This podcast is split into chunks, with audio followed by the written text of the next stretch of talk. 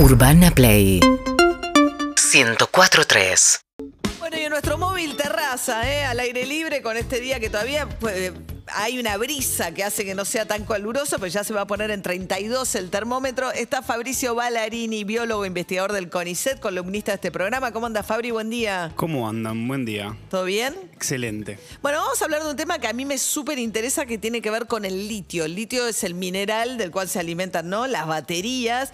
Hay grandes reservas de litio en la Argentina, en el norte. Eh, el otro día David la llamaba, que me encantó la denominación, la vaca, el, vaca muerta del norte. Así como los recursos petroleros dan la idea que podrían darle mucha riqueza al sur del país, el litio con el norte, si bien obviamente hay cuestiones ambientalistas también de eh, grupos ambientalistas que cuestionan lo que hace la extracción de litio al, medio ambiente. Sí, de hecho en nuestro país, en ese triángulo que conforma Chile, Bolivia y nuestra puna, eh, hay se encuentra el 85% de las reservas de litio de fácil extracción. Eso quiere decir que están ahí al alcance porque están en las salinas.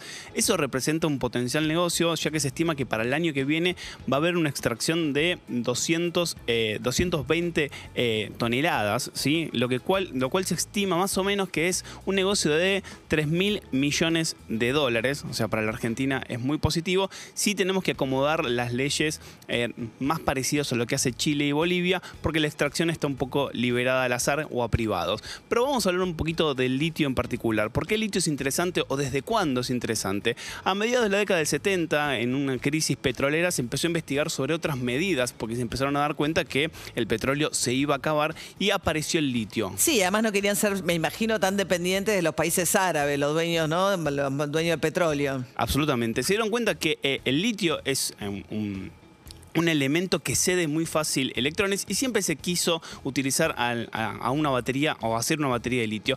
Había propuestas anteriores, pero no daba la tecnología. Las propuestas que tenemos o las baterías que normalmente se usan, por ejemplo, las baterías de los autos, son baterías de plomo. ¿Cuál es el problema de las baterías? Que tienen poco voltaje y son muy contaminantes. El plomo y el cadmio, que son particularmente los que están compuestos esas baterías, cuando entran en desuso son muy contaminantes. En cambio, el litio no. En la década del 70 empieza la investigación, hay inversión y se descubre una batería de litio que tuvo un problemita al comienzo porque explotaba. Exxon la produce y genera una explosión por una combinación con otro compuesto.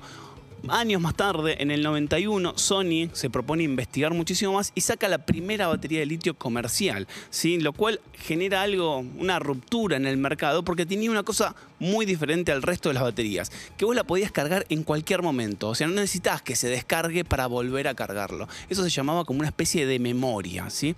Eh, eso le da una ventaja, que vos podías cargar, por ejemplo, el celular en cualquier momento sin que la batería se entre en un problema.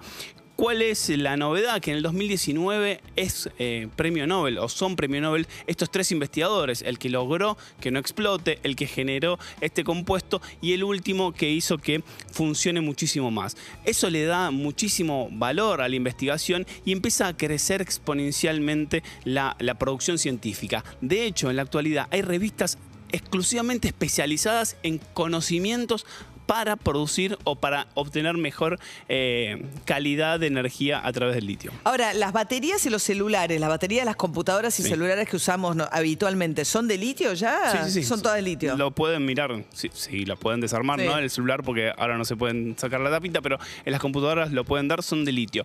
Lo que estamos ahora, o el mundo está ahora yendo, es encontrar las combinaciones litio y qué o cuáles son los otros componentes para producir no mayor cantidad de, voltaje, sino para que sean más recargables, para que tengan más durabilidad. Porque, por ejemplo, en los autos Tesla, el cargar un auto tarda 40 minutos, que acostumbrados a la carga del combustible nos parece un montonazo, pero bueno, para la tecnología es algo bastante positivo. Se supone que lo que buscan es migrar de, ¿no? de los autos ¿no? que usan combustible a los autos eléctricos. De hecho, sí. De hecho, varias universidades, sobre todo el MIT, tienen laboratorios específicos para ver cómo se componen o cómo compactar esas baterías y qué agregarle, qué, qué otros componentes agregarle para mejorar ese, esa transmisión y esa absorción de energía que tienen eh, estos elementos. O sea, llegás a tu casa, enchufás el celular, la computadora y enchufás el auto. Exactamente, lo que tienen que, bueno, lo que tienen que ver es si pueden mejorar